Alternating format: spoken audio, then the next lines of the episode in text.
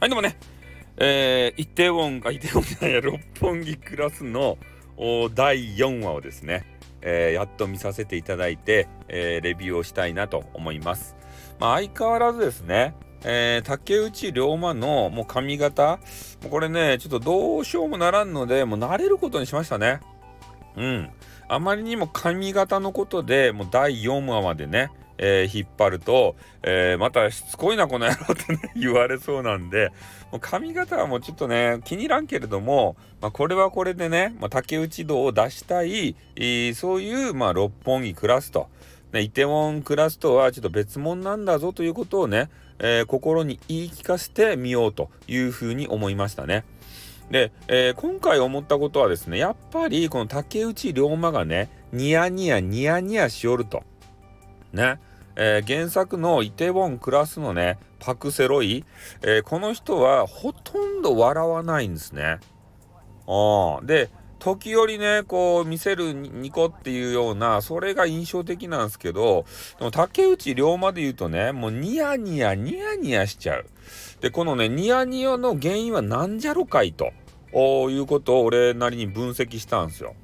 そしたらまあ俺はねあのそんな好きじゃないんですけど、平手ゆりなっていうね、えっとやったっけあの女子平手あたりのゆりながおるじゃないですか。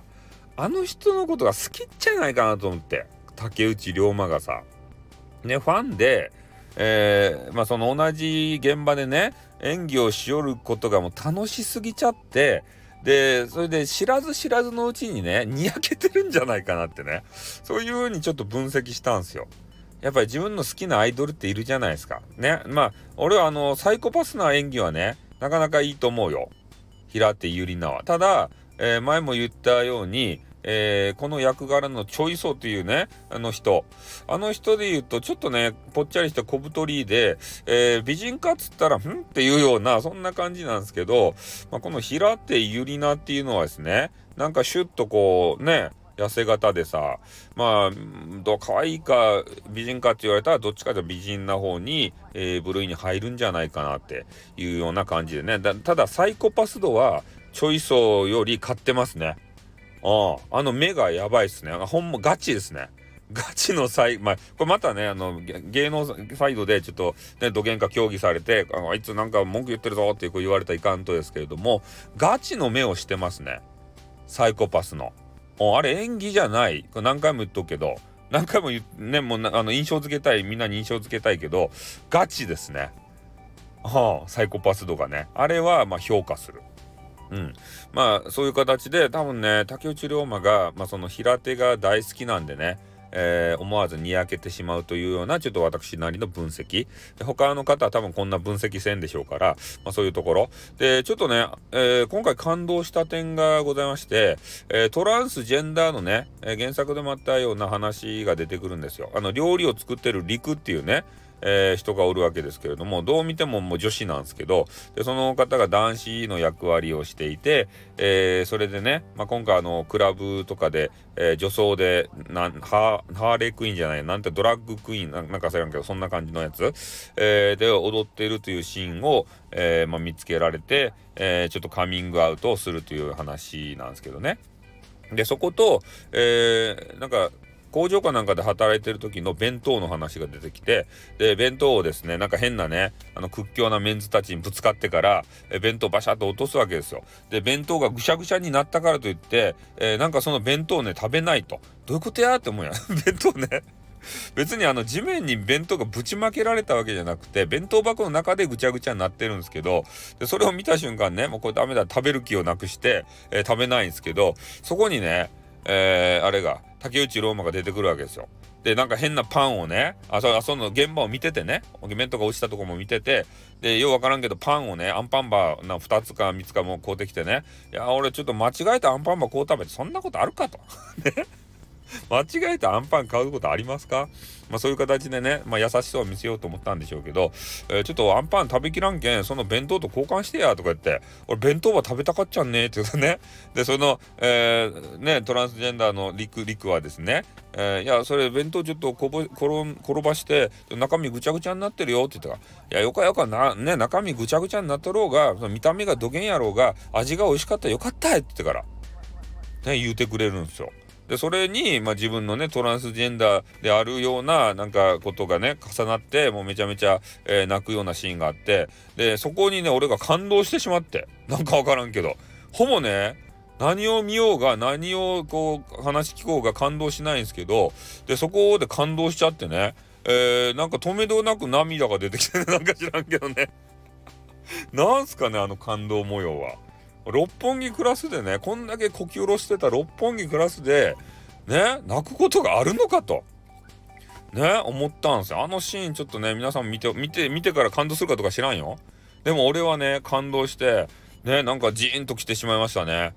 ああ。でそういうシーンもありつつ、あとね思ったのはあの陸っていう人がね、まあ料理が下手だと、その料理長のね人なんですけど。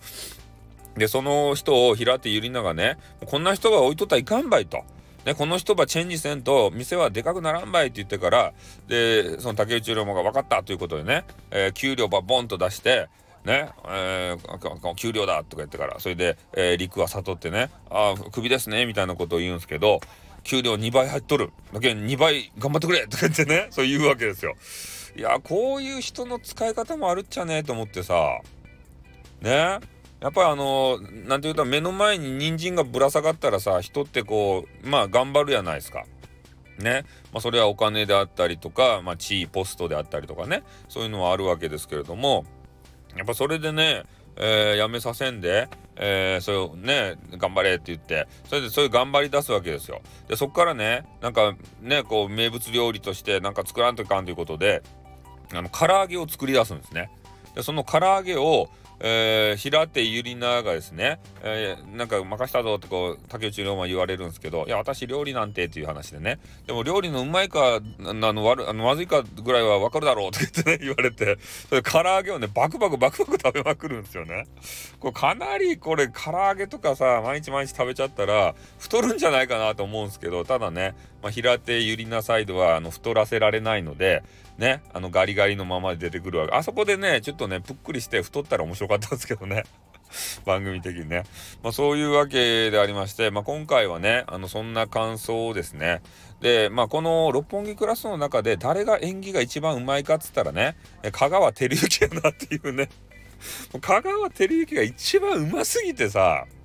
うんまあ、他はね若手の人とかがバーって出てくるんですけど、香川だけがねちょっとこう群を抜いてうますぎてさ、ちょっとねこれいかんなと思って、あの人の演技はいいなと思いましたね。で最後の最後のシーンであの名シーン出ましたね、え中ガードがあこれも見てほしいですね。あのなんかようわからんね長屋ホールディングスに勤めとる女子、あの女子がちょっとなんかねこう酒ばかっくらっちゃって、えー、酔っ払ってね、でそのね竹内涼真たちがみんなどっかね飲み行くか食べ行くか知らんけど歩き寄ったところに出くわして、でそうでねいろいろ話をして、で前の話でね、えー、店で未成年がこうね酒を飲みようということで、えー、その人がね長屋の人が通報したよみたいな話になっとったんですけど、実はねあの通報した別の人だったと。それで、えー、私のことが嫌いでしょとかなんかだどうのこうの言うんですけど、まあ、結局はね、えー、ふたり付き合ってると。それでなんかあの顔を近づけた瞬間にね、えー、目をつぶってもう中モードに入るわけですね。でも竹内涼真が背が高すぎてね、その女子があの多分ね背伸びを思いっきり背伸びギュッとせんと中ができんような高さ、えー、でちょっとそこ見てて滑稽でしたね。あれチューするにしてもかなり背伸びしてギュッギュッってねせんとあの届かないなと思って見てたんですけど、まあ、そこにね、えー、伝説の中ガードでしたね、平手友梨奈がねもうサイコパスの目をして、えー、中ガードしてね、えー、刑法何条であの路中はダメですばいみたいなことをねあの言うシーンが名シーンがあるんですけどね、まあ、それが最後で出てくるということでございます。まああの今回はね、思わずちょっとねあの感動してしまったというね、えー、ちょっとお恥ずかしい私のエピソードを、えー、話させていただいたというわけでございまして、えー、ほんとねあの涙が止めどなくちょっとそのシーンで出てしまいましたんで、えー、皆さんもねあのまだ見てない方は見ていただいて、えー、見た方もですね、あここかここここのシーンでね、えー、スタッフさんは泣いたんだなとか言ってね、あの釣りまくり太郎さんは泣いたんだなということを感じていただければ、えー、というふうに思います。じゃまたね、えー、次のあの ごわですかね、えー、見たらレビューしますね。よろしくお願いします。じゃあ降ります。あってーん。